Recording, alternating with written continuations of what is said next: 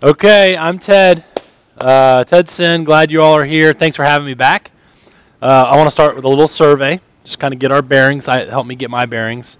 Um, if you are utilizing the CBR Journal or if you're familiar with it, uh, raise your hand. Okay, good. All right, a lot of people are. If, if you're unfamiliar with it, raise your hand. All right, cool. That's great. Um, okay. Okay, you're familiar. All right, never mind.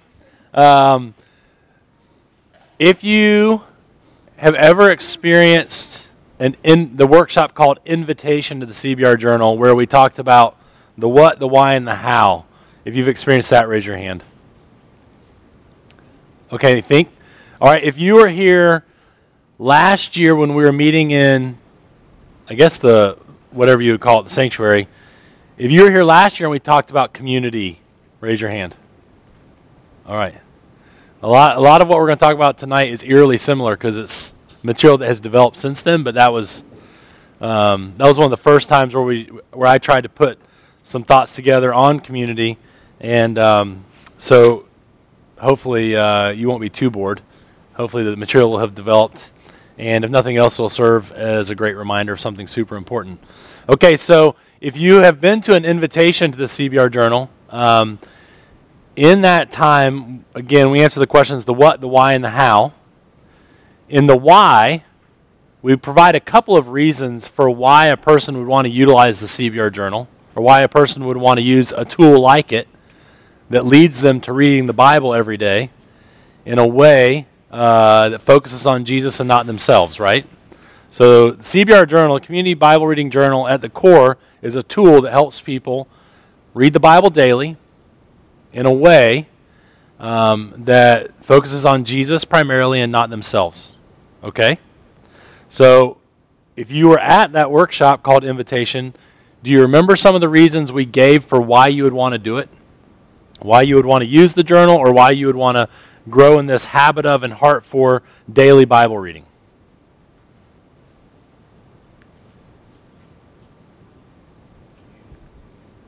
Commune with God. Good. Yeah. Connect with God. Daily satisfaction. So, the number one reason why you want to grow in the habit of and the heart for reading the Bible on a daily basis, getting in a private place, getting in a quiet place, setting aside, Lord willing, if possible, the first bit of your day and connecting with God, the number one reason you want to do that is daily satisfaction. The, the Bible, and particularly in the Psalms, the book of Psalms, the Psalms talks about how we wake up every morning hungry and thirsty for, uh, and in need of the steadfast love of God. And so we tend to think about um, our hearts as if, like, if I can just get to church every now and then um, and hear a good sermon and sing some songs, I think I'm going to be okay. If I can just get there on Sunday and have uh, the, the pastor tell me about the grace of God and tell me about the gospel, that's probably enough. Um, but the Bible actually says we have this daily need um, for experiencing God in His steadfast love, experiencing His gospel, which is, of course, the great manifestation of His steadfast love, right? So the Bible would actually say you have a desperate need for a daily interaction with God in His Word. And not only that, the Bible would say not only do you have a desperate need for it, but when you uh, encounter it, it's what satisfies you at the deepest level. So it's not just a need for which you need to take medicine and the medicine tastes bad. It is a need, but what you get is this extraordinary and extravagant feast. Okay, so for example, the Psalter would say, I hunger and thirst for you. Um, my, my soul longs for you um, as in a parched land. Uh, satisfy me as with fat and rich food with your steadfast love. Okay? So if I were to say to you, in terms of how much do you value and how vital do you understand your need for daily Bible reading? If I said, how valuable is daily Bible reading and how vital is it on a scale of 0 to 10? Whereas 0 is, I don't think it's very valuable at all. I don't think it's very vi- I don't think I have a vital need for it at all. And if 10 is like, it's extraordinarily valuable, and I realize I have a desperate need for it, wherever you would put yourself and your understanding of daily Bible reading, so let's say we all decided to be biblical and put it here. Right?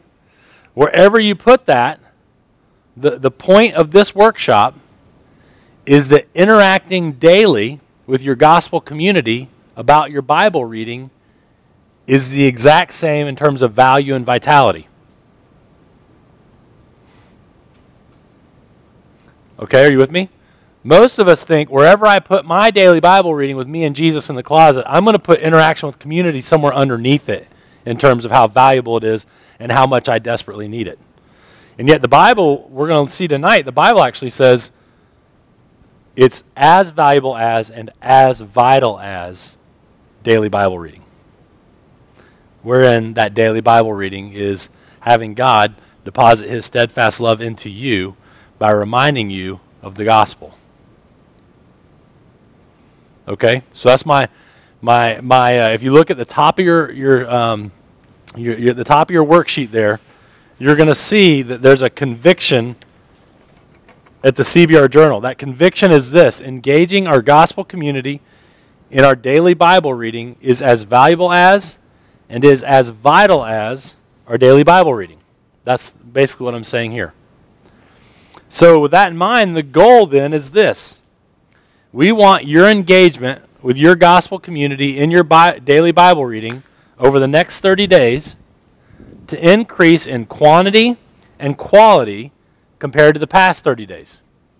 So, to be totally honest with you, the, the real goal that we have at the invitation that I told you about, if, if this is today, in the past 30 days, when you come into the invitation, which is the what, why, and how, not this workshop, but the other one, Let's say you read your Bible four times in the last 30 days, which would be great, actually. Um, the goal of that workshop is to get you to understand that you have a desperate need for daily Bible reading. And the goal is to get you to, let's say, in the next 30 days, read your Bible eight times. Just trying to increase this faith based obedience to God's Word. In the same way, if over the last 30 days you're to say, I interacted with my gospel community this number of times, might be zero, might be four, not I went to a party and I saw them there, not we had group and we saw each other, not I needed to borrow the lawnmower and I called them, but interacting about your daily Bible reading. If you said, I interacted with my spouse one time and I remember I had breakfast with somebody and we talked about it one time and we texted, I texted, we have a text group, we texted one, whatever these interactions are, 0 to 30, well, actually, there's none on Sunday, so 0 to 26, whatever that is, my goal is for you to have more interaction, but not just more interaction, but better interaction. And my goal at the end of the workshop is for you to desire that goal as well. All right? So we're going to keep that in mind. The plan that I've put together for the workshop is based on that goal. Is I want us to think about what the Bible says about community. I want us to think about what the Bible says about Bible reading in community. I want us to think about some simple steps we can take to, to help us increase the number of times and I would say the depth in those conversations. That what we want is not just more, we want better. And then we're going to, if time permits, at the very end, we're going to spend some time um, in Psalm 1 practicing uh, with the CBR Journal journaling page. We're going we're gonna spend some time going through that passage together and enjoying that passage in this community. Okay, do you understand what we're doing? You understand what my goal is? Okay, great. So if you would, uh, look at, uh, under number one for you, some of what the Bible teaches about community. So in this section, I'm going to give you some thoughts about what the Bible says about community. And at the end of it, I'm going to say to you, what relevance might this have to community Bible reading? Because it's not going to be necessarily obvious for the next 15 or 20 minutes that we're driving towards Bible reading and community. What we're doing is we're going to talk about community from 40,000 feet. We're going to talk about some really big ideas in the Bible about community. They're relevant to reading the Bible in community. But then the next section is going to be a couple of passages that specifically speak about Bible reading in community. Okay, so, so if you're wondering where we're going for the next 15 minutes, these are more general. And then we're going to get more specific after that. So I got three subpoints, if you will, under some of what the Bible teaches about community. The Bible teaches that we steward a vital power in each other's lives. The Bible teaches why we steward a vital power in each other's lives. And the Bible teaches how we primarily steward that vital power in each other's lives. So let's start with one. The Bible teaches that we steward a vital power in each other's lives. Uh, look at A. We almost always become like the community we live life with. Proverbs 13:20. Whoever walks with the wise becomes wise, but the companion of fools will suffer harm. A major lesson in the book of Proverbs is this you become like the people you hang out with. A major lesson in the book of Proverbs is this hanging out with wise people is not as fun as hanging out with foolish people. But hanging out with wise people will result in more blessing in your life than the harm that comes to foolish people. So, a big idea in the Proverbs is short term gain brings long term pain, and short term pain brings long term gain. And so, the book of Proverbs is written to young men going through puberty, about to marry, and about to launch, be launched into manhood. And one of the big ideas of the book of Proverbs is you become like the people you hang out with. And you're going to want to forego short term gain because that is going to bring you a life of pain. Whether it's alcohol or laziness or women, the wrong kind of woman. Just think about the book of Proverbs. Hang out with wise people don't allow your flesh to be gratified in the moment, and you will have more pleasure over the long haul. Make sense? Okay. For our purposes tonight, we're just trying to, to pay attention to the fact that the Bible says our community stewards this vital power in our lives, that even if we're not aware of it and conscious of it, our community is shaping us. To be wise, if the community is wise, and to suffer harm if the community is foolish. Look at B. Current community is almost always more powerful than past community. 1 Corinthians 15:33 Do not be deceived. Bad company ruins good morals. How are good morals established in a person? What's the context for good morals being established? Good community. So when someone has good morals, they've been in good community. But if bad company can ruin good morals, that means current bad company is more powerful than past good community. Are you with me? Okay, so um, this is uh, this is one of those things that I know to be absolutely true because I was a student pastor for 12 years, and I at first was staggered by how many students went off to college and came back no longer following Jesus after watching them for 18 years be committed to him. Never met a senior that pulled me aside and said, Hey, I know I'm acting like a Christian now, but I don't plan to do this next year. Now, I did meet hypocritical kids who were faking their parents out, but I never met a kid that was as far as they could tell, a vibrant believer say, you know what, this time next year I'm not going to be a believer anymore. Because I'm going to go to school and I'm not going to have this church community around me and I'm not going to have my family around me and I'm going to have friends around me. We're going to have a lot of fun, short term gain. And I might have some professors who are really winsome and thoughtful and cool. And before you know it, I'm, I'm going to be doubting the gospel. Does that make sense? I'm just telling you, the Bible says our community has an extraordinary power in our lives.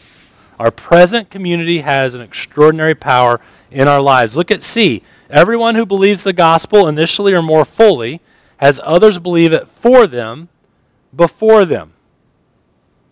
So look at Luke 5:20. This is in, in, my opinion one of the most compelling verses in all the Bible when, when it comes to proving that community is extraordinarily powerful in our lives. And when he saw their faith, plural, their faith, he said, "Man, your sins are forgiven you."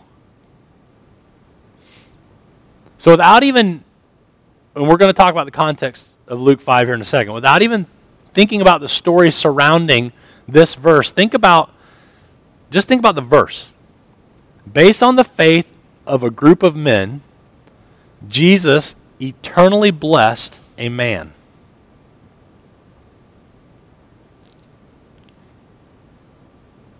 It's, that's hard for an individualistic American to get their minds wrapped around. Okay? What's the story here? What's going on in Luke 5? Bonus points. The friends are, yeah, they, they go and cut a hole in the roof, right? And they drop their friend down in front of Jesus because there was too many people in the room and they couldn't they couldn't get their friend to Jesus. So there was power with him to heal, but all the Pharisees were in front of him asking him questions and getting in the way, right? So listen to Luke 5, 15 to 19. It's not in your notes, just listen. Listen to how Luke compares the four and the one. Listen to how Luke contrasts the four and the one. And then I'll read verse 22 again and let's see what you think about it. On one of those days, as he was teaching, Pharisees and teachers of the law were sitting there who had come from every village of, village of Galilee and Judea and from Jerusalem. And the power of the Lord was with him to heal.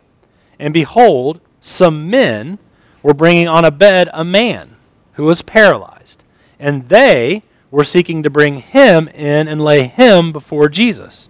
But finding no way to bring him in because of the crowd, they went up on the roof and let him down with his bed through the tiles into the midst before Jesus. And when he saw their faith, he said, Man, your sins are forgiven you. Whose faith did he see? Maybe five people. Every commentator I read says four. It's not to say that the one's not going to have a personal relationship with Jesus. It's not to say the one isn't going to have faith in Jesus. It's not to say the one uh, is, is rebellious and not wanting to be saved. But Luke's point is this when Jesus saw the faith of his four friends, that they would do whatever it took to get their friend to him and him to, the, to and Jesus to him, Jesus like he, he's going to be okay. He's in good hands. So think about my point. Everyone who believes the gospel initially or more fully has others believe it for them before them. Have you ever met anyone in your life who was converted to Christianity who did not have another Christian?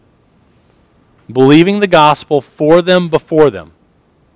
That is, believing that Jesus could save them before they realized Jesus was saving them.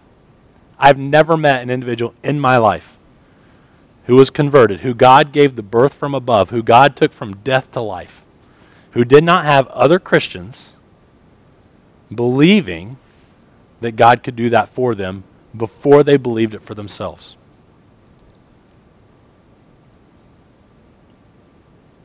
Yes, ma'am.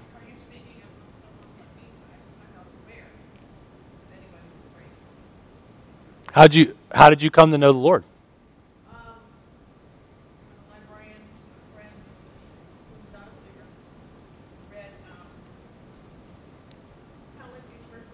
Late Great Planet Earth?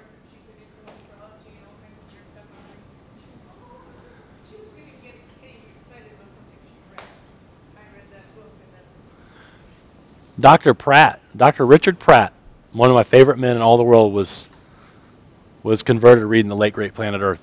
And you know why Hal Lindsey wrote that book? Because he believed God could save you. I'm just telling you, you're not going to find. So, why do I write things? Why do I preach sermons? Why do I have podcasts out there? Because I believe God can save. And I'm praying that God will save. And I'm praying that there may be stories that I hear in heaven that I know nothing about now, but somehow God used something I did to get his gospel out there. And All right? So that's an extraordinary one, though. Normally, it's a parent praying for a long time for a kid. Normally, it's a neighbor praying a long time for their neighbor. Are you with me? I'm just just pointing out the fact the Bible says we have an extraordinary power in one, another, one another's lives, and in fact, a vital power. Look at D. If we live in isolation to avoid foolish community, we live with a fool. Proverbs 18:1 Whoever isolates himself seeks his own desire, he breaks out against all sound judgment. So if you get to the point where you realize that hanging out with fools is harmful to you, the choice to isolate is just as harmful. Because the Bible says anybody that thinks they can avoid foolishness by being by themselves lives exclusively with a fool. But in that statement, realize what the Bible is saying that every one of us needs wise community.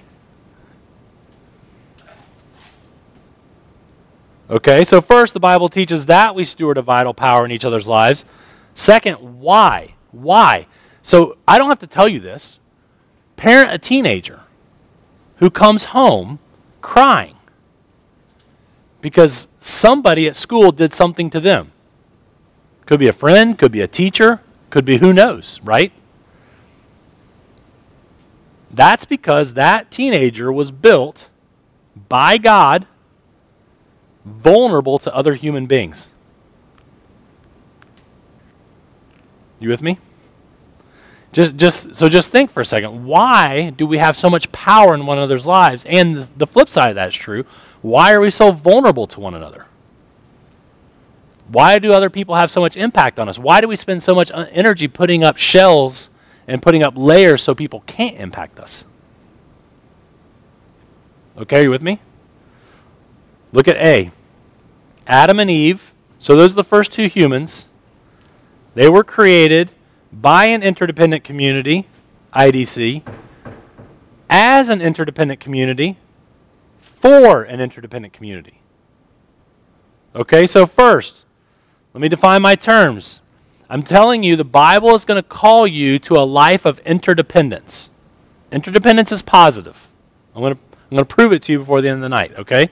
Interdependence is this it's believing that we need the same people who need us.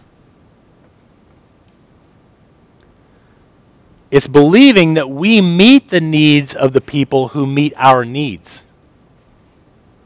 Okay? Independence is believing that we shouldn't need anyone, even if they need us. American. Overdependence is believing that we need others more than they need us if they need us at all. Okay, so interdependence is this idea of I need the people who need me, and I meet the needs of the people who meet my needs. So Adam and Eve were created by an interdependent community. Who created Adam and Eve? The Trinity. God the Father, God the Son, God the Holy Spirit. Look at Genesis 1:26. God, singular, said to himself, singular, let us plural make man in our plural image after our plural likeness. And so God said to God, the triune God said, Let us make humans in our likeness. And so, created in the likeness of God, we are created for interdependence. Look at the, the next line there. Adam and Eve were created as an interdependent community. In Genesis 2, we read more about how God created Adam and Eve. We read this in verse 18 It is not good that man should be alone. I'll make a helper fit for him. Okay? So the first human, Adam, was hanging out with God, the triune God. And the triune God had given him his chores. Do you remember what his chores were? I'm sorry? Yeah, be fruitful, multiply, and have dominion. Right? And he's looking at all these animals. He's looking at all the fish. He's looking at all the birds. And there's no one that's a fit for him. Right? And what are the animals, the birds, and the fish doing? Multiplying. And he is losing. He is supposed to take what is in the garden and spread it around the entire universe, or excuse me, the entire globe. He, he is supposed to create a civilization that has dominion over the animals, the birds, the ground. He's supposed to do that, and he's all alone. And so Genesis 2 does not say, as we say at a good wedding, Adam was lonely and God made a helper for him. He was not lonely, he was in relationship with God. He was alone. And he needed a helper fit for him. There's there is a, a word in the Hebrew language for lonely. This is not it. He was not lonely. He was unable to fulfill his calling without Eve. Now, that is a true statement about marriage that if God calls you to marriage, you can't fulfill your calling apart from that marriage. But this tells us more about being human than it does marriage. That we were created for interdependence, where God would give us instructions that we cannot do on it, we cannot pull off on our own, and we would need one another to accomplish. And then, of course, as I've already mentioned, they were created for an interdependent community. They were supposed to be fruitful and to multiply and to fill the earth and to subdue it and have dominion over the fish, the birds, and the things that move on the ground. They were not supposed to have dominion over each other. Therein, they were to be an interdependent community. So, why do we have such a power in each other's lives?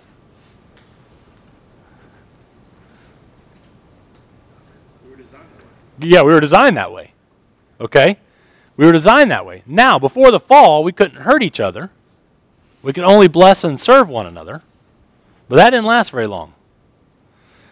And so now the reason we put up these barriers and we put up these defense mechanisms from being vulnerable to one another is because when we have done that in the past, people have hurt us. But God did not decide to make us less vulnerable to one another after the fall we still desperately need each other. And therein lies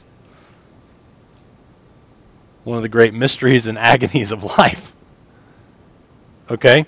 So, uh, B, after redeeming his people from slavery, God fed his community through interdependence. So, do you remember what's happening in Exodus 16? How does God feed his people? Manna, right? Tell me more about the manna.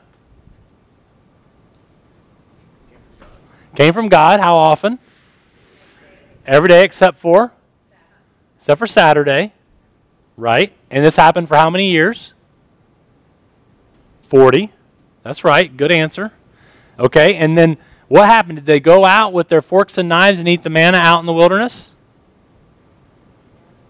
What did they do after they gathered it? No. No. They couldn't store it except Friday, and then they could they what? How did they distribute it? Who distributed it? The elders, it says. It says that they, most likely, the, the people would come to the elders dispersed, and it said that they would basically make a pile of it and give an omer to each person, which is what each person was supposed to go get. And then you get to verse 18. Whoever gathered too much had none left over, and whoever gathered little had no lack every day for 40 years, every six days for 40 years, God told his people, go out and get an omer. That's a measurement. I'm not sure how big that is. And every day, a couple hundred thousand people went out and got more than an omer. A couple hundred thousand people went out and did not quite get an omer. And of course, the temptation for the guy who got one and a half omers was, I'm going to save this for tomorrow because I want to be independent. And the person who didn't quite get an omer is scared because what are they going to eat? And God provided exactly what his people needed. And whoever gathered too much had none left over, and whoever, whoever did not gather, uh, whoever gathered little had no lack. Why would God do that for 40 years? Teach them what? On Him and interdependence with one another. You get that? So I think it's important that right after redeeming his people, right when they become the Israelites, the first lesson that they learn before they get the Ten Commandments is we're going to do life together. Okay? So look at C. Paul teaches that each gospel community is an interdependent community. This is Galatians 6. Bear one another's burdens and so fulfill the law of Christ. For if anyone thinks he is something when he is nothing, he deceives himself. But let each one test his own work, and then his reason to boast will be in himself alone and not in his neighbor. For each should bear his own load. So, on the one hand, we're called to bear one another's burdens, and on the other hand, we're told to bear our own load. Are these contradictory? Do you understand what I'm saying? He, Paul gives this glorious statement in verse 2 Bear one another's burdens and so fulfill the law of Christ. And then he says, everybody's got to carry their own load.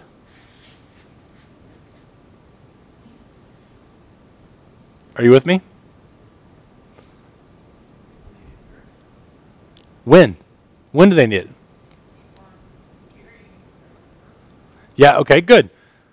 Some people need encouragement to carry their own burden. All right? The word burden in the Greek is a word that was only used for donkeys and oxes carrying a weight that no human could carry. The word load was most often a, a child in the womb or a traveler's backpack. So now think about it. Bear one another's unbearable loads, but carry your own back. I'm sorry? Right, right. no, that's what you're supposed to carry on your own. At least to come out of the womb. But what's the point? The point is every human's got to carry their backpack, but sometimes God puts a burden on us that we cannot carry on our own. Are you with me?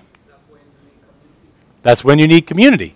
And that's when you need the independent person says, I've got to always carry everything. The overdependent person says, I can't even carry my backpack. The interdependent person says, I'll carry my backpack, but I will quickly ask for help when God puts a burden on me that I can't carry on my own. Okay? That's interdependence. Right? All right, so look at look at D. Many of the one another commands of the New Testament presume interdependence. There are at least 46 positive one another commands in the New Testament. By positive, I mean we're told to do something. So, for example, look at John 13, 14. Wash one another's feet. So, I have the ability to wash feet, and you have the ability to wash feet. But I'm not supposed to wash my feet, I'm supposed to wash your feet, and you're not supposed to wash your feet, you're supposed to wash my feet. Look at the next one. Pray for one another. So I have the ability to pray, and you have the ability to pray, but I'm not, I'm not supposed to use all my prayer on myself. I'm supposed to use some of my prayer for you, and you're supposed to use some of your prayer for me. Look at the next one. Stir up one another to love and good deeds. So I have the ability to stir someone up to love and good deeds, and I need to be stirred up to love and good deeds, but I can't stir myself up to love and good deeds. I have to stir you up to love and good deeds. And because you can't stir yourself up to love and deeds, but you have the ability to stir someone up to love and good deeds, you have to stir me up to love and good deeds. Are you following me? These are not just, so when we think about the church being interdependent, we normally think, well, that's in those places where we have complementary gifts. I'm an ear, you're an eye, that person's an arm, we're different parts of the body. That's true, that's biblical. But the Bible also says we're interdependent and that we're supposed to do things for each other that we could do for ourselves, but we're not supposed to. Okay, look at the next one. Show hospitality to one another without grumbling. It does not say show hospitality to homeless people, although that's biblical. It presumes that you have a house and that I have a house, and we're supposed to open our house up to one another as if the other one doesn't have a house. Okay, are you with me? So, all I'm trying to prove at this point is that we have this massive power in each other's lives, and we have that power because God created us for and commands us to uh, interdependence. So, look up from your handout. Please don't cheat. So, the, the, the next question is this How do we primarily steward this power in one another's lives? So, like, for example, what resources has God given you to impact your neighbor, to bless your neighbor, to serve your neighbor. And of those resources he's given you, like we'll just say money, time, talents, compassion, right? These are things that we can have that we can bless one another with. What resource do we have that is, eh, what, what resource is most powerful? and most valuable? What do you think? Okay. We have we have time as a potential answer. Love, okay. What else? What's that? Yeah, yeah, yeah, that's good. I changed my mind. Erase that. I'm sorry? Willingness. All right. Look at uh, look down at C. Created in his image, our ability to communicate is the most powerful resource we steward. So, go back to A. God created the universe by speaking. At least seven times, I'm sorry, at least eight times in Genesis 1, you have this, and God said, dot, dot, dot, let there be light, for example, and there was light. So, at least eight times in Genesis 1, we see that God creates everything by talking. Hebrews 1 3 says this Jesus upholds the universe by the word of his power. Look at C1.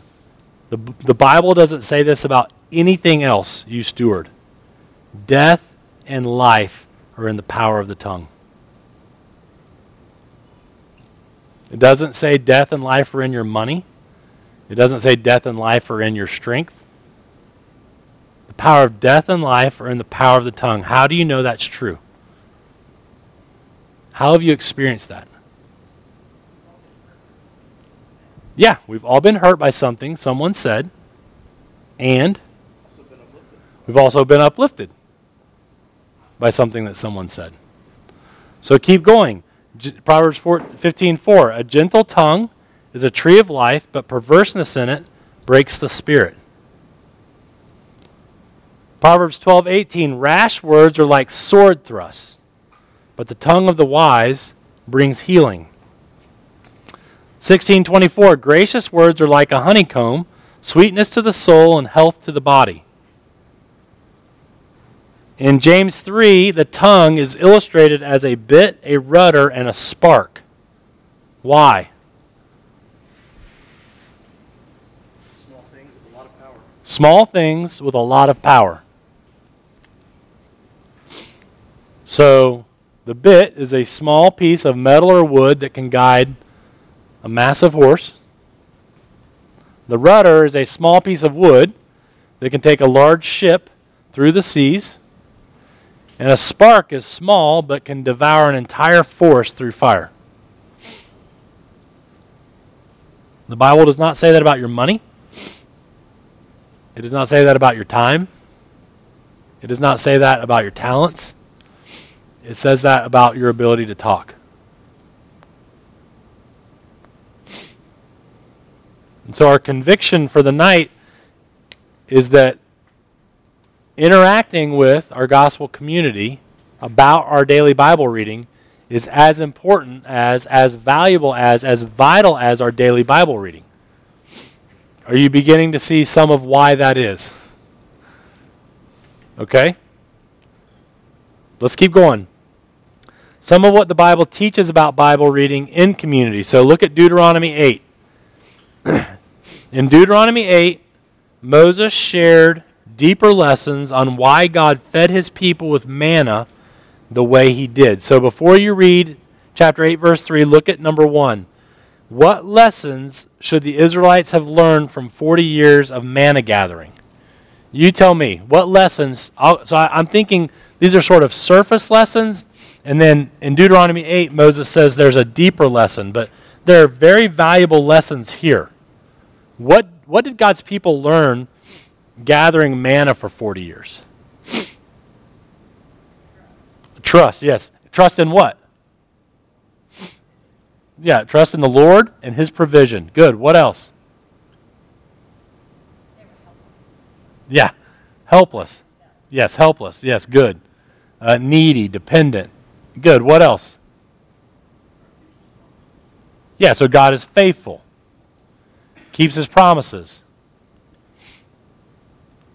What else?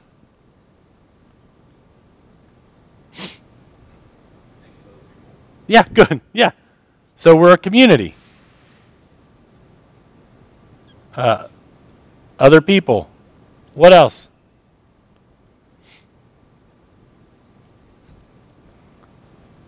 Sabbath? Yeah, so, so God really does want them to take a Sabbath. God wants them to work six days and rest one. Uh, also, work. Work is good. Could God have just put it in their bellies? Could God have just put it in their cupboards? What was best for them? Work. Okay?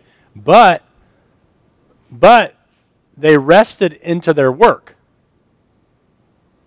Right? So they Sabbath into their work, reminding them that God was overseeing all of this and taking care of them and all this, okay? So then, that being said, 40 years later, they're about to enter the promised land, right? Deuteronomy 8, that's the context. Describe to me the promised land compared to the wilderness. I'm sorry? Flowing with milk and honey, yeah. They're about, it says this in Deuteronomy, you're about to eat from trees and plants that you did not plant. You're about to drink from wells you did not dig. There are springs everywhere in the promised land. Right? So they're, they're going from they're going from physical deprivation to physical abundance. They're going from poverty, which is we barely have enough to make it through today, to wealth. Okay, are you with me? Look at Deuteronomy 8 3. And the Lord humbled you and let you hunger and fed you with manna, that he might make you know that man does not live by bread alone, but man lives by every word that comes from the mouth of the Lord. So, what are some of the deeper lessons? So, God was teaching them these things for 40 years, and He was preparing them to learn this in the 40th year. What is it? According to verse 3.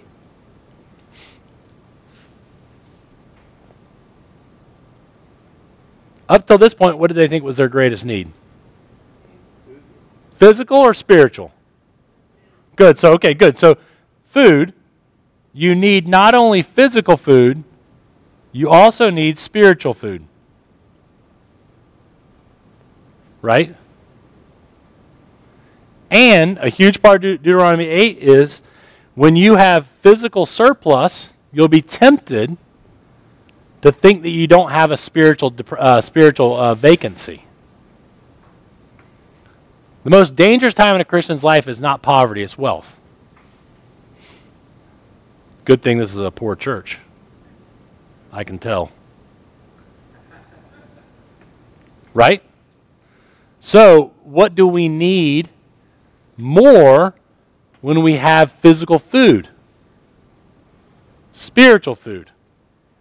And the way in which we gathered food for 40 years is how we gather the bread of heaven in the promised land. Are you with me?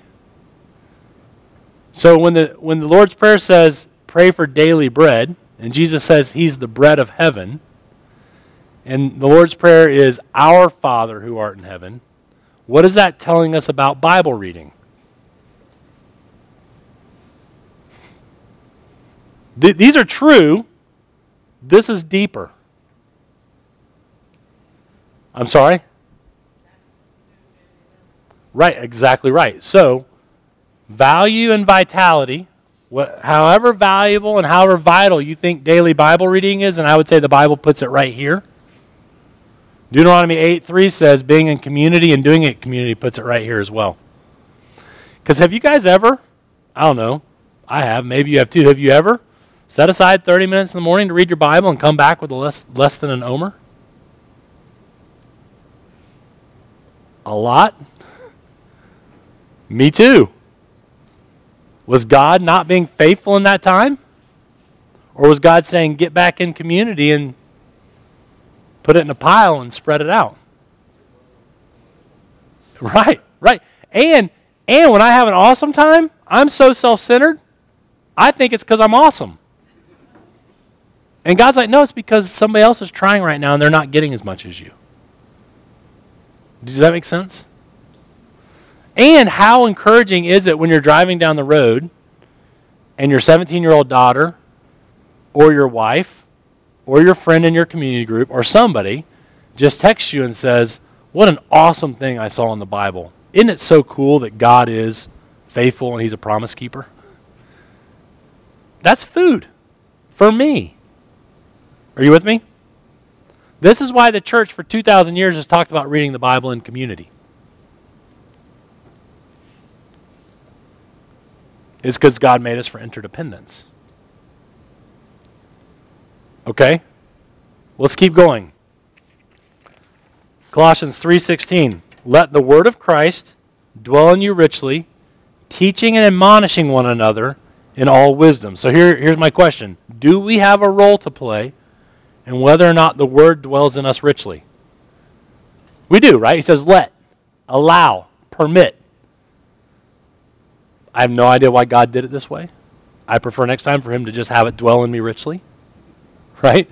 But for whatever reason, he decided to give me some sense of responsibility in this, and I might even say power in this.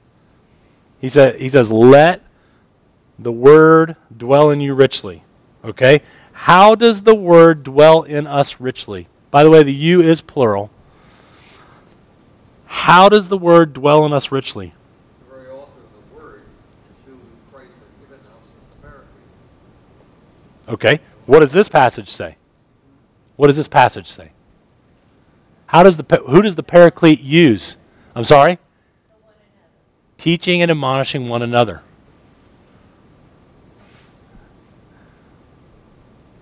Listening to Drew's sermons on Sunday. Listening to Tim Keller sermons on the way to work.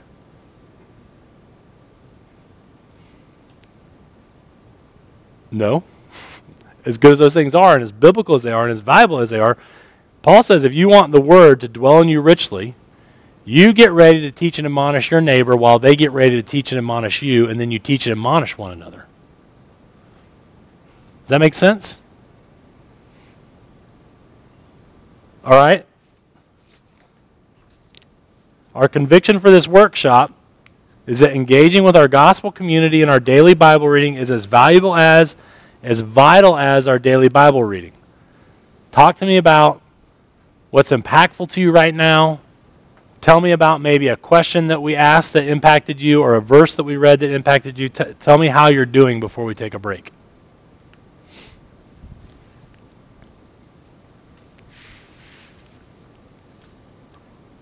No, nothing? Never mind. No, I'm saying tonight. Just how are you being impacted by this lesson? What's what's what's uh, what's being impressed upon you by God? Well, I've actually not really thought about the importance of talking. I mean, it's not that I don't think it's important to talk about I've never thought that the value in my daily time with the Lord. I would have never said it was as valuable to talk to other people about it as it was to do it, but I've never thought about it in relation to like the manna. Mm-hmm. Together, and shooting it together. I haven't thought about it like that.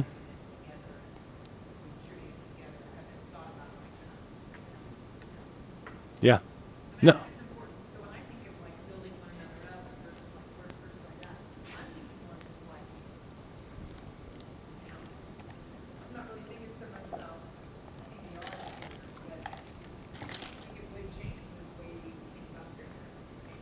Yeah. something we are talking about. Yeah. Good. Yeah. Obviously, hanging out with each other, having fun with each other, and that, that stuff is all. That's right. I'm just saying that we probably are already hanging out. There's probably already the opportunity to do this. It's there.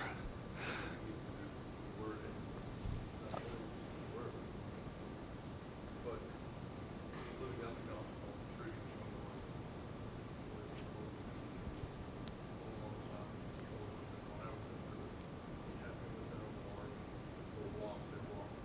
Absolutely.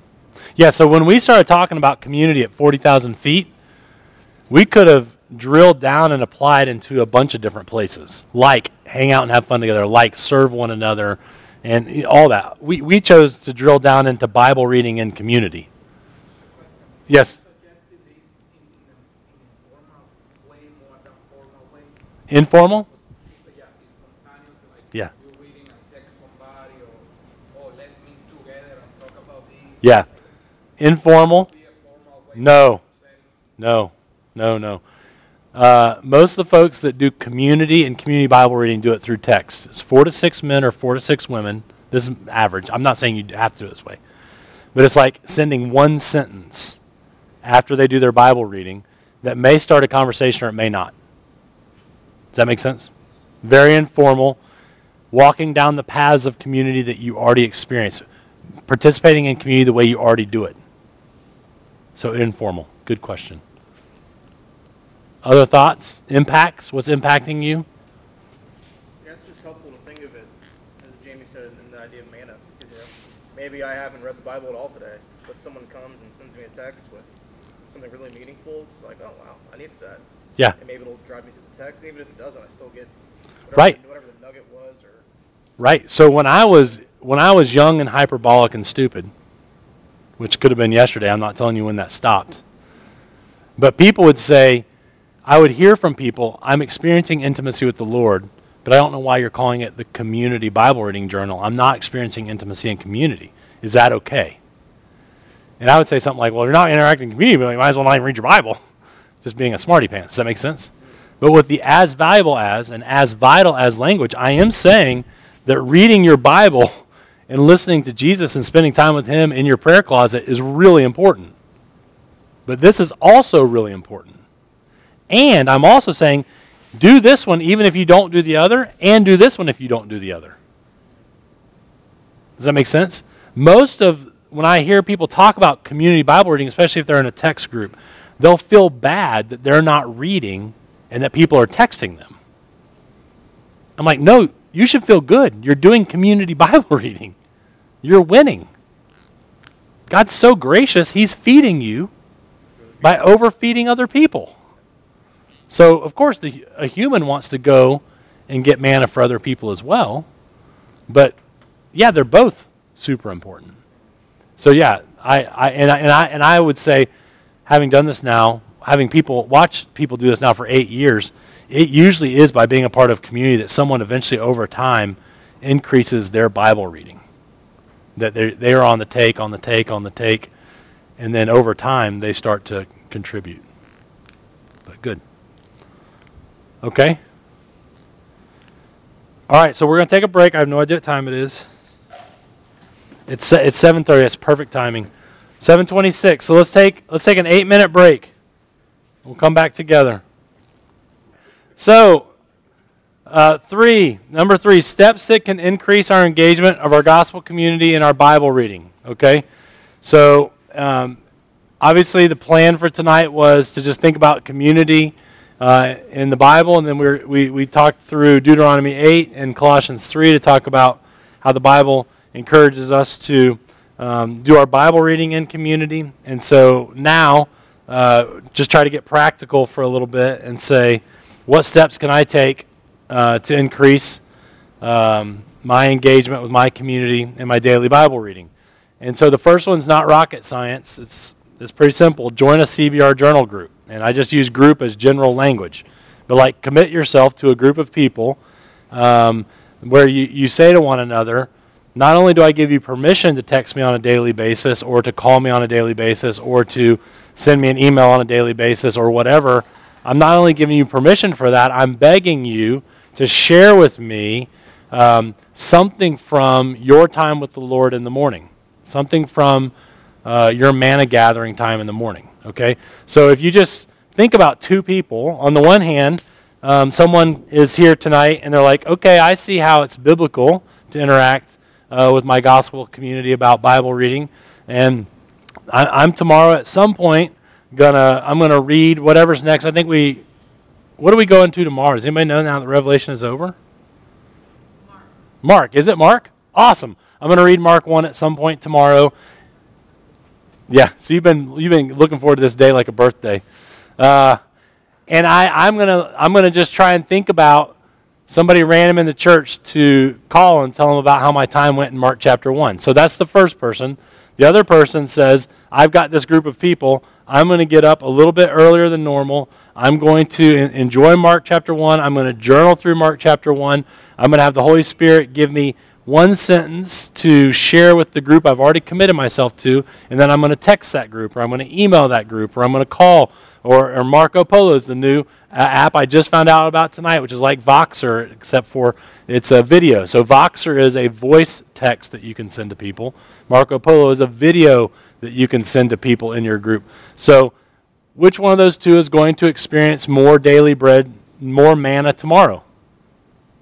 It's pretty simple. The one who joined a group. So by group, I don't know. It's just a generic phrase. It could be. I know of I know of people who do this with their immediate family. I know of people who do this with their siblings around the country. Uh, I know of people who do this with a small set of their community group. I know people who do this with people on their block.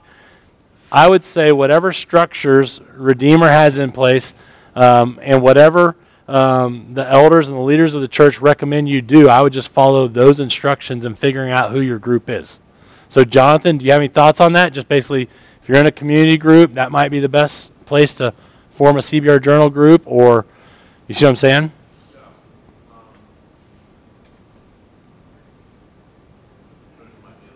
Yeah. Cat, lowercase d, lowercase b, okay. Yeah, I think, obviously, if you're already connected, in some way, there's relationships you can already tap into. Mm-hmm. Um, we, we have quite a few newer folks running around. Um, that's a great way to kind of invite them into a little bit deeper, Mm-hmm. uh, of a relationship. And you're not really committing them to anything necessarily other than, you know, hey, uh, you might be on this group thread and we text occasionally. Um, but as you mentioned before, you know, hey, it'd be great if somebody was reading their Bible four out of thirty days. A lot of people in our church who are pretty deeply connected, uh, for whom it's not a habit. Mm-hmm. So I think even there, um, my, my encouragement is even rereading this, to sort of like reinvigorate it to say, hey, how, how can I Cool. go behind what you're talking about, and create culture that Cool. Good. Do you think it's okay to be in multiple groups? Multiple text threads? I am. I copy and paste that thing every day. I don't come up with something new, right? And so there's there are different places where I have friendships or where I have relationships, and I and sometimes it just comes up that hey, do you guys want to do CBR together? And and everybody may already be in another group, but why not? Um, so yeah, that's a great idea. Steal too. That copy and paste. Yeah. That was great. And then you realize that it says my husband is whatever. You're like, oh man, wrong one. All right, so step one is pretty simple. Just join a group. It doesn't mean that you can't talk about CBR with people outside of your group, but it's just a place for you to just uh, ha- have a commitment to others in regards to sharing on a regular basis. I would say this of a, of a group of four to six, if one or two people share a day, that's pretty good. And don't feel like everybody has to share every day. Um, just get one or two thoughts out there and one or two, one or two words of encouragement. Um, we have found, like, there are some groups, um, like some community groups, will create a CBR journal group, and when that happens, you do have usually have men and women in it. We have found that gender-specific groups just la- will tend to last longer and go deeper. So again, like I am, I participate in some groups. Uh, I'm, I'm in like in two actually in India, where there are men and women in it, and that's a blessing to me. I love hearing from my sisters, and at the same time, I have some other groups where it's just men, and there's fewer, and those conversations are just different.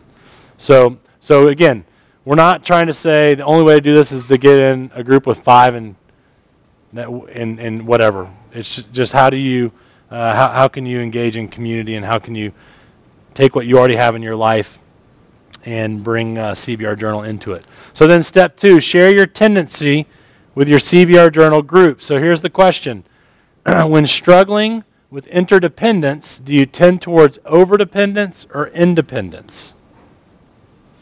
So remember Exodus 16, that's our main passage for interdependence, right? Manna gathering. Why does it say multiple times, I want everyone to go out and gather manna? Gather manna, each one of you. Why does God tell Moses to tell the people, I want everyone to do it? And he, and he, he says it several times in the chapter.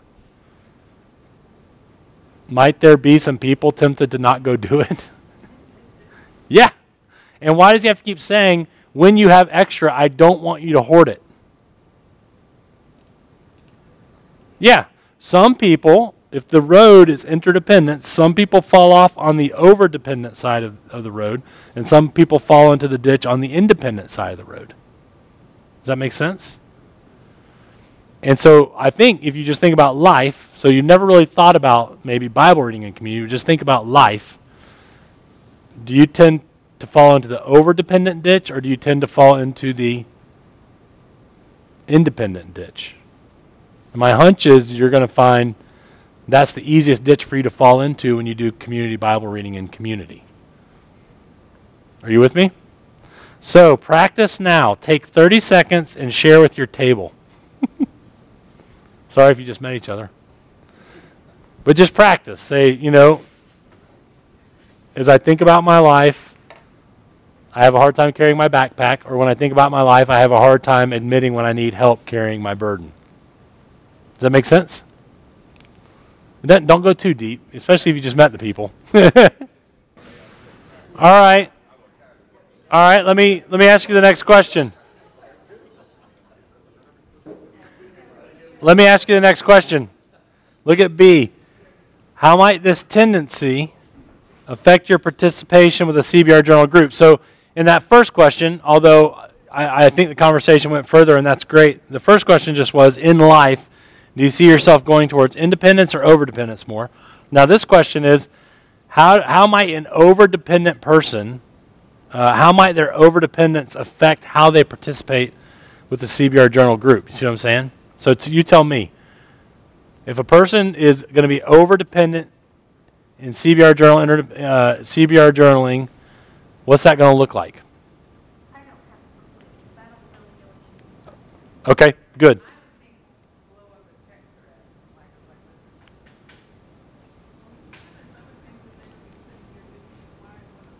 See, it's from your problem. Yeah, I mean, I thought that, Oh, see, I feel like, They, they might be needy. It, it depends. Yeah, I, I see what you're saying. Not necessarily talking about what they got out of Bible reading, but what they're trying to get out of people in the text thread. I, I, that would be a tendency for sure to make the text thread not about Bible reading. Right, right, right. No, but you're right. So look, to just think about on this level, though, an overdependent person is going to not have uh, anything to share, right? And they're not going to believe that God could use them to bless other people. Does that make sense? And they're going to find it uh, awfully convenient to just wait for everyone else to read and share. Makes makes sense? Like forums on uh, when you take a class online? Yeah, forums when you take a class online. Reword the last guy. right. Reword the last guys. And an overdependent person, the overdependent person presumes that they're confused more than anyone else in the group. Okay? Does that make sense? They presume they're confused more than anyone else in the group. In other words, that they can't they can't read the Bible, they can't understand the Bible. They need someone else to explain the Bible to them. Does that make sense? Okay, what about the independent side?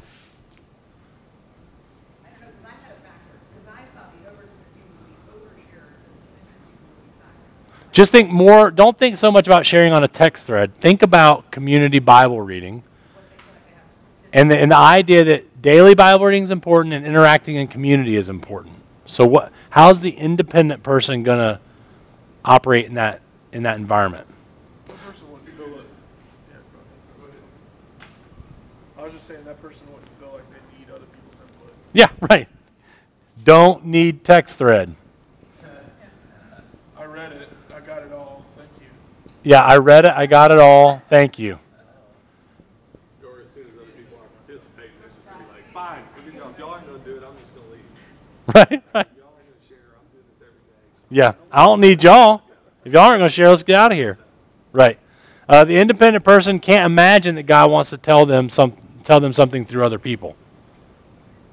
I think it makes me think how many times we do TV cheekers or something like that, and everybody reading the same verse or verses, and then each of us takes a little something different from those verses, and then someone else will bring something to your attention, and man, that's all, that's all about it. Very good. Yeah. Well, I was in a text thread with a a bunch of women that got up like two hours earlier than I ever did. They'd already blasted the whole thing before I ever had time, so I constantly got Somebody takes you at night. That's my form. You're sitting like a. Yeah. Yeah, that's it. Be with you in a minute. that's funny. Uh, so, the independent person, do you think that they're going to be more prone to text something theological or something personal? Theological, right. Do you think they're going to be more prone to sharing some insight they got into the gospel or some conviction over sin? Insight, right. That's right. What's that? No, no, no, no, no. I'm not. I'm not talking about pastors and church planners at all. Nah, I'm just saying. So for me, I obviously am over here, and like it's really like when I get the notification that someone else said something, I'm like, yeah, so what? and I'm like, you know what? They probably need me to say something. Yeah, yeah. they, they probably need me. They, yeah, I need, yeah. And how can I shape them without really embarrassing them for how bad their comment is? You know, does that make sense? And so I'm just, I'm saying, I, I in life, I know from Exodus 16, and I know from life, I know from Galatians 6 that there are humans in the church not carrying their backpack. And there are many in the church who don't realize that when God gives them more than they need, it's for the community. Okay? And I'm just saying that that is going to ha- it's going to play itself out in Bible reading too. And so the overdependent person, what do they so I would submit to you that the overdependent person lacks confidence that comes from communing with God. Ironically, so it's this vicious cycle. This person lacks humility that comes from interacting with people.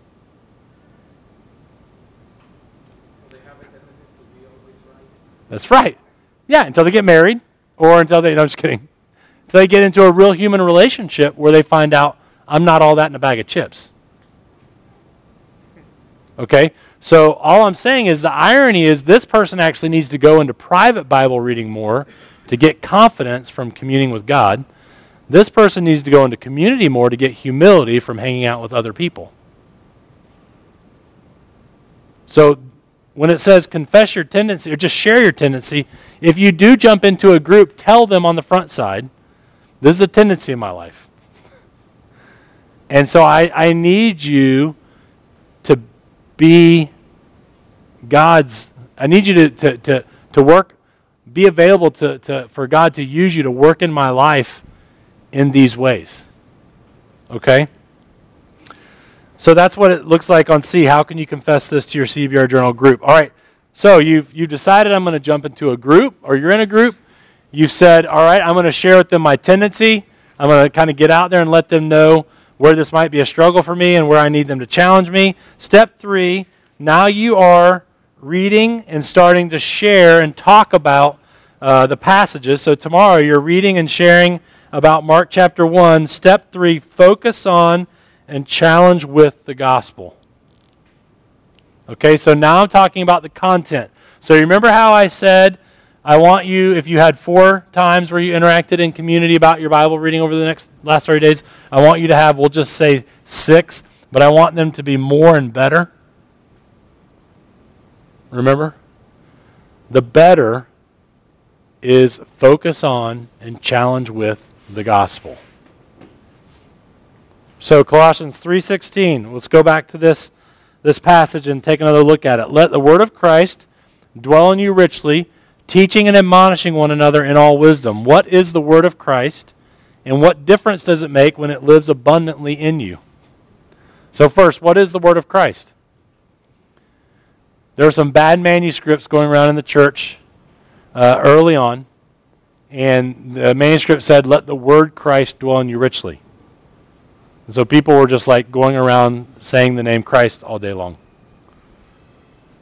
Okay, so it's not that. It's, it's let the word of Christ. So what is the word of Christ? Scripture. Okay, so so about half of the world, half of the church says the word of Christ is Scripture.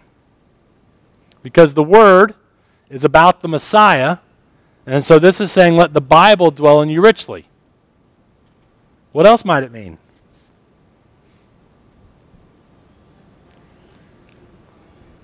I'm sorry? Yep. Good. Put that thought on hold because I want to talk about when the word is dwelling in us, what is that positive way in which it's it's impacting us? That's good. I'm sorry? No, let, let me go back to my question. We're getting ahead. So what it, what might the word of Christ be? Yeah, so it could be let the message about Jesus dwell in you richly. I'm sorry? The gospel. Either way, what is the point of the Bible? The gospel. What is the message about Jesus? The gospel. So it's saying, let the gospel, are you with me? Dwell in you richly. Now, let's ask the question if the gospel is living in you abundantly, what difference might that make in your life?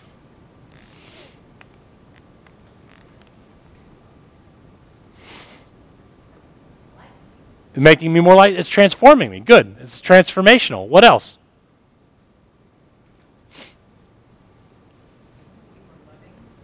Yeah, I would be more loving. Good. What else? Would you be more sad or more happy? Joyful. Okay, thank you. Would you be more impatient or patient?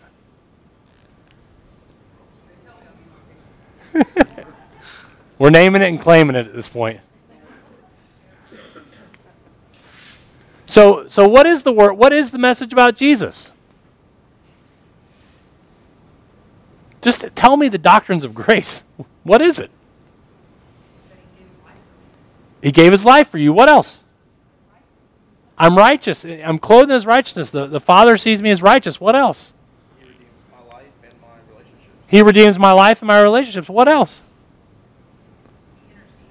He intercedes for me. What else? We're his children, his sons and daughters. What else? We'll live in his kingdom forever. What else? We're his bride. We're dearly loved. And, and he, he, he is amazed with us. He can't take his eyes off of us. What else? The Spirit lives in us. What else? He gives us wisdom. Yeah, He is wisdom. He gives us wisdom. What else? Can you see how this might make a difference in our lives? If the gospel were living extravagantly in us or dwelling richly in us. Okay, so review how does that happen? Teaching and admonishing one another in all wisdom. That's how it happens. Okay? You see that? Paul is saying if you want the Bible and the gospel to dwell in you richly, you teach and admonish others while they teach and admonish you. Now, I want you to think about this. Compare and contrast teaching and admonishing.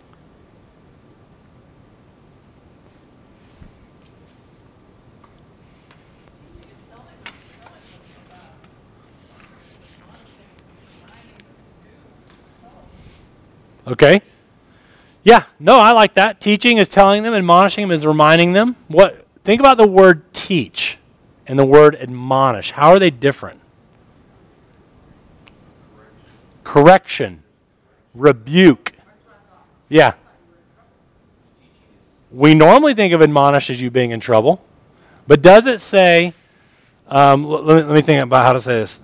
Does it say obey the teaching of Christ richly? By admonishing one another. No. It says, it basically says, let the gospel flow abundantly in your life by rebuking one another.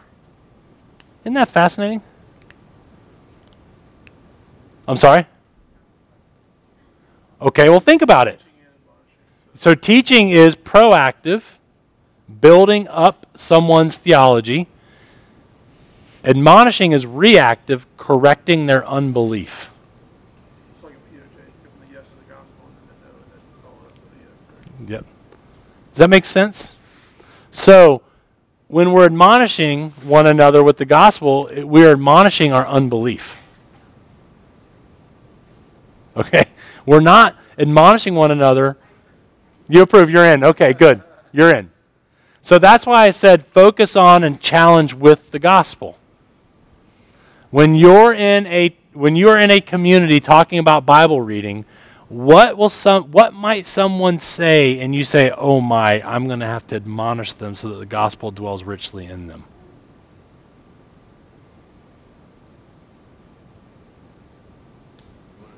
Yeah. What is something somebody says, "I read Mark 1 or I read Revelation 22 and I was reminded of how much of a liar I am." And they just stop right there. Or somebody says, I was reading and I just, I uh, something about, I, um, something about, I was reading this morning and I was convicted how I need to be more generous and I am, I am committed uh, to being more generous. I told God that He could count on me being generous in the future. Yeah. So what's dwelling richly in them? Their commitment. Their word, good. The message about them. Yeah, their works. So my point is this, like humans ex- humans exhibiting unbelief don't just need teaching, they need admonishing. Okay? Let's keep going. I'll show uh, we'll, we'll keep talking about it.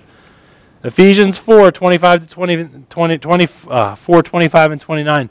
Therefore, having put away falsehood, let each one of you speak the truth with his neighbor, for we are members one of another. Let no corrupting talk come out of your mouths, but only such as, such as is good for building up, as fits the occasion, that it may give grace to those who hear. All right, so here's my question How does this passage reinforce what we learned about interdependence? Look for the one another.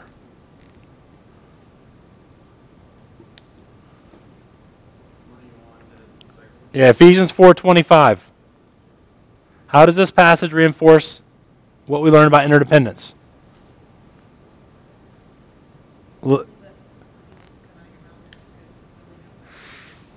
Right?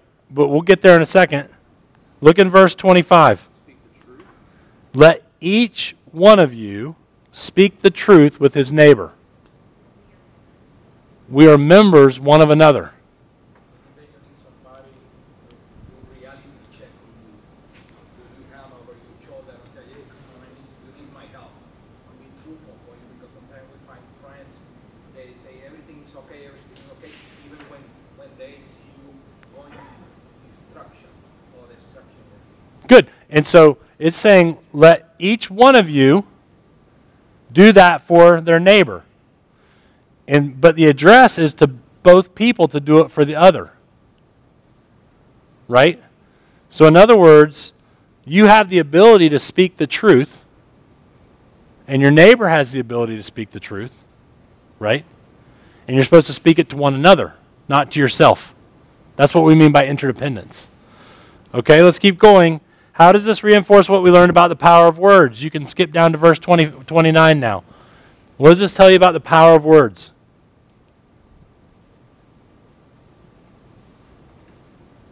Let no corrupting talk, so words can corrupt, rust, erode, destroy. Only such is good for building up. So words can build up, strengthen, empower. Right? I'm sorry?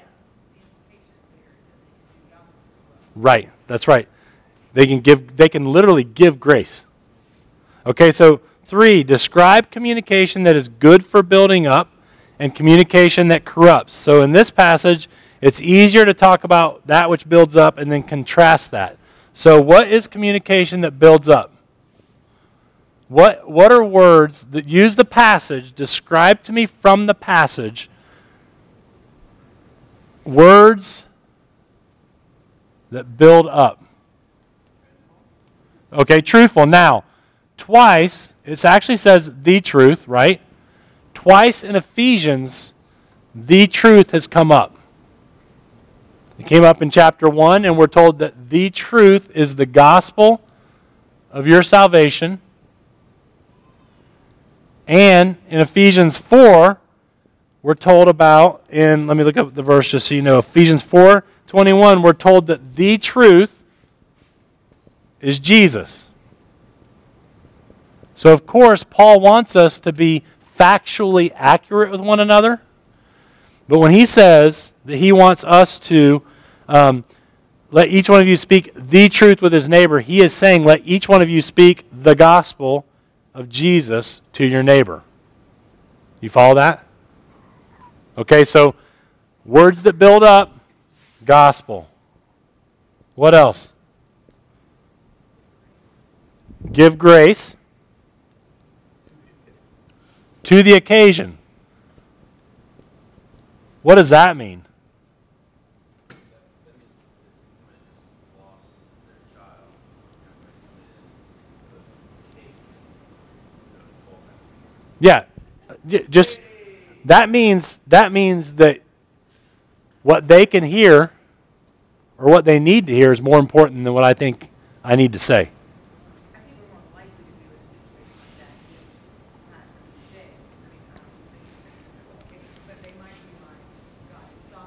Yeah. Occasion. Good. Exactly. The point the, the exactly right. The underlying point is the audience where they're at determines my communication to them. Not what I have a quiver in my liver for. Okay, so then if that's what builds up, what corrupts? Okay, avoiding the truth. So you can just say lies, but you could also, what's the opposite of the gospel? Yeah, like, you can do it. You can do it.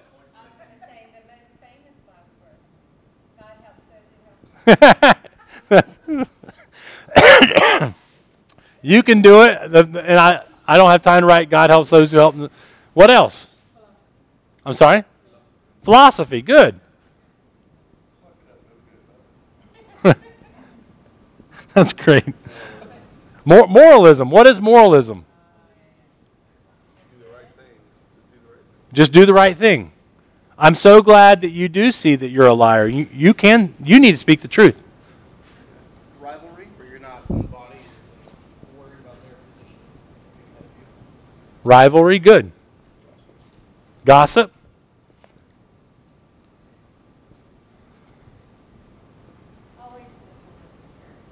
Always Gossip through prayer.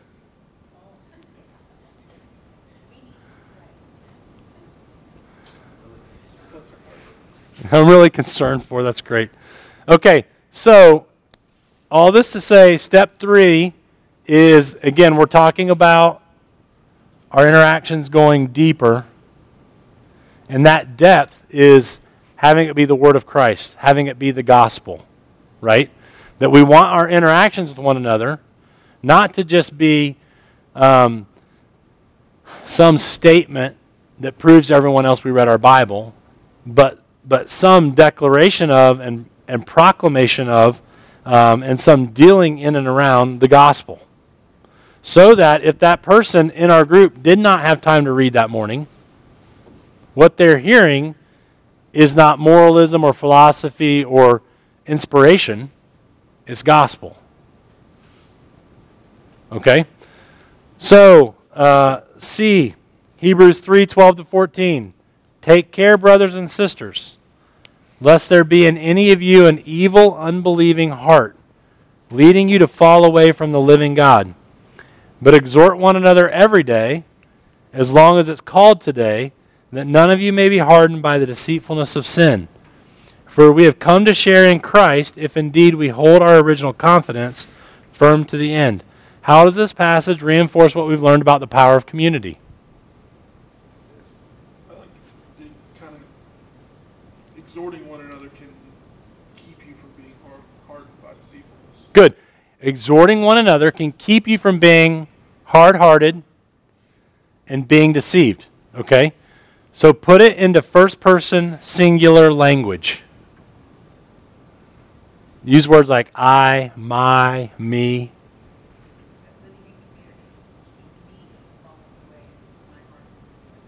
Right, your heart your heart doesn't always become hard in 24 hours, but it can become hard in 24 hours. Right? Every day as long as it's called today. Okay? What else? Great, great, great example. What else? What's that? We share in Christ. What else? I mean, so I would say that this way I have been given power to help my neighbor stay near to the living God. Like, if you just take this passage and what it's saying directly and what it's implying, it's saying that we need each other every day to remind each other of what we have in Jesus, or our hearts will become evil, which is not choosing to disobey God, it's choosing to not believe God. Evil is not the choice to, to, disobey the Ten Commandments. Evil starts in unbelief. Does that make sense? And belief comes through community. And by God's grace, we don't have hard hearts. Every 24 hours we disregard community, but it is possible that within 24 hours, by disregarding community, we could have an unbelieving heart. All right? So, uh, how does this passage reinforce what we've learned about interdependence? That everyone, it says, exhort one another. Now, here's the question What are we to exhort one another towards? Good, the gospel. What else? Sure, daily Bible Good answer. What else? I'm sorry? Our original confidence. More community. Good. That means of grace that keeps taking me back to my original confidence. Jesus. What's that? A believing heart. Good. So, so in, say, in asking this question the way I'm about to ask it, I'm not saying that the opposite is never true in the Bible, but I would just say it this way. Are we supposed to, in this passage, exhort one another towards actions? What's that? What is that? Where does it say that? No, yeah. I mean, you, that's true. We are supposed to exhort one another to love and good deeds. But in this passage, we're exhorting one another to faith, right? Okay, so what does exhort look like?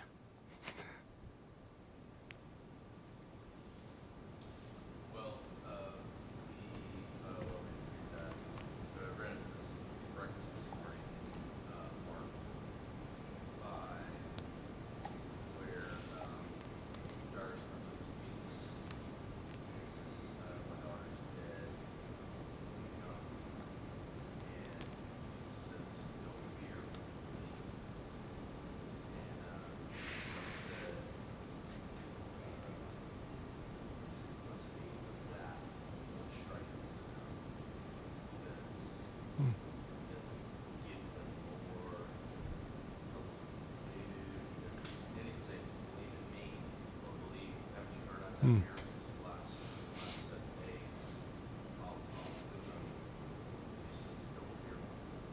But then, when we exhort one another, you, you texting somebody that, uh, man, that was strong. Yeah, good. So, so what's the demeanor of one exhorting? I'm sorry? Okay, I agree it will encourage them, but what is their demeanor? What is their posture? What is their. No, no, no. I'm the one exhorting someone. Yeah, locker room speech. Okay, it's saying I'm supposed to exhort you to faith. What's my demeanor? He said, locker room speech. What is the coach's demeanor while exhorting those players? Powerful, aggressive. Yeah, yeah. What I'm about to say is more important than whatever you think you're doing right now. Yeah, it's for you. Absolutely. That's that's the point. This is focus on challenge with the gospel. Exhort is a challenging word. It's like, do what you have to do to get their attention. And when you get their attention, what are you exhorting them towards? The gospel, right? So we don't normally put those two together. I'm just trying to show you that in the Bible, the Bible's like be aggressive towards one another to talk about the gospel. Are you with me? Does that make sense? Okay. Step four is follow the, the CBR journal design. Basically, we're going to close with this because we've run out of time. But you all are, most of you are CBR journal participants, so I don't feel the need to sort of go through an example with the journaling page. But, but you tell me, how can the CBR journal help you increase your engagement of your gospel community in your Bible reading? So let's say you've come to realize you went to a good talk, uh, you went to a good sermon or a good lesson, and they, they, they convinced you that your daily Bible reading is this vital and this valuable, and your interaction over your daily Bible reading is this vital and this valuable. How is the CBR Journal designed as a tool to help you do this? In other words, why would you want to use a tool like the CBR Journal to follow what the Bible teaches here? I think some people, depending on their background, it's easy to get stuck in the I suck, well, I'm really convicted of sin. The nice thing about this model is that Hmm. after you confess your sin, Yeah. you're reminded. You're reminded of Jesus. Thanksgiving, good. Yeah, so Yes. Maybe, so maybe if I'm in a CBR text thread and some guy's like, man, I'm just pitiful, that's an opportunity to remind them. It's like, yeah, that's true, but Go back to the T box. yeah, but so good. So the journal's been designed for you to rehearse the gospel, to go from adoration to confession to thanksgiving to supplication. So if we're supposed to be giving the gospel to one another, it's helpful if we've been rehearsing the gospel in our private time. Great. What else? So, so when Jonathan was talking about Mark five, what if all of us had read Mark five this morning? Would we have been more impacted by what he was saying? Yeah, so the reading schedules puts us on the same page so that you can reference something, and that takes me back to a few hours earlier. So he's having to remind us about Jer- remember Jairus and his daughter, and had we all read it, and he said, "Don't fear, just believe." Like, oh man, that was powerful this morning. It's powerful right now again. Does that make sense? So, so when people are like, "Why don't I just use the journaling guide and you just read whatever you want to read and you use the journaling guide?" Is that going to be as powerful as two people reading the same thing? No. Okay. Uh, last thing, the last thing is this. At the bottom of the journal, it says, How has God impacted you the most uh, through today's passage? You know those two lines at the bottom? I would, enc- I would encourage you to grow in the skill of writing a good sentence that captures what was most impactful to you in your private Bible reading that is about Jesus and the gospel, and have that be what you text people. That, that was put there as a way for you to sort of come out of your prayer closet with one sentence to proactively share with people about how God impacted you, right? And, ma- and making it about Jesus, making it about the gospel, making it about what we have in Him. Does that make sense? Okay, if that is not there, how has God impacted you the most through today's passage? We will be inclined to talking about theological points. We'll be inclined to argue theological debates. right? We will be inclined to talk about what confused us. But that there says don't don't focus now on what confused you. Think about what God by his Holy Spirit through his word what he impacted you with and made Jesus more beautiful to you and have that be your sentence that you share. All right? Last question of the night. It's almost 8:30. We're almost done. Jonathan, do you have a last question? Last comment? Okay, good. I just didn't want to take all the time. I didn't know if you had an announcement or anything. Anyone? Bueller?